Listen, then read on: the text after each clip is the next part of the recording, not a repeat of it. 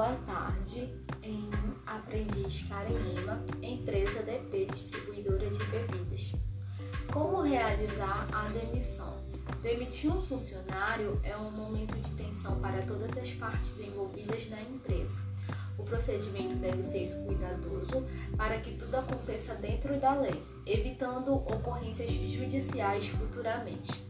É importante ressaltar que existem muitos motivos para que um funcionário seja demitido e cada um deles proporciona uma situação diferente na hora de determinar os benefícios e pagamentos.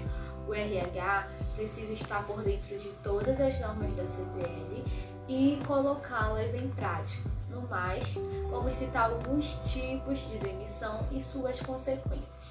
Demissão sem justa causa.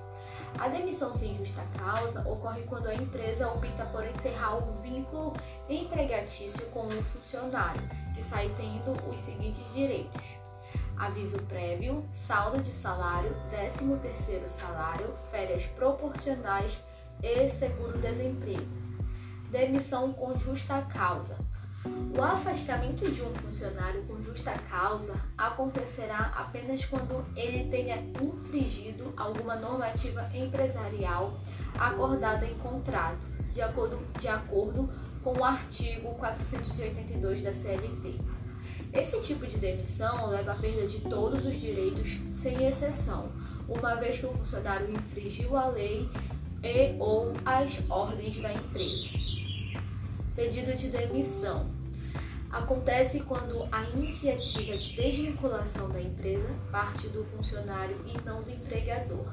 Ao realizar o pedido de demissão, ele perde o direito ao seguro-desemprego, mas recebe saldo de salário, férias e 13º proporcionais.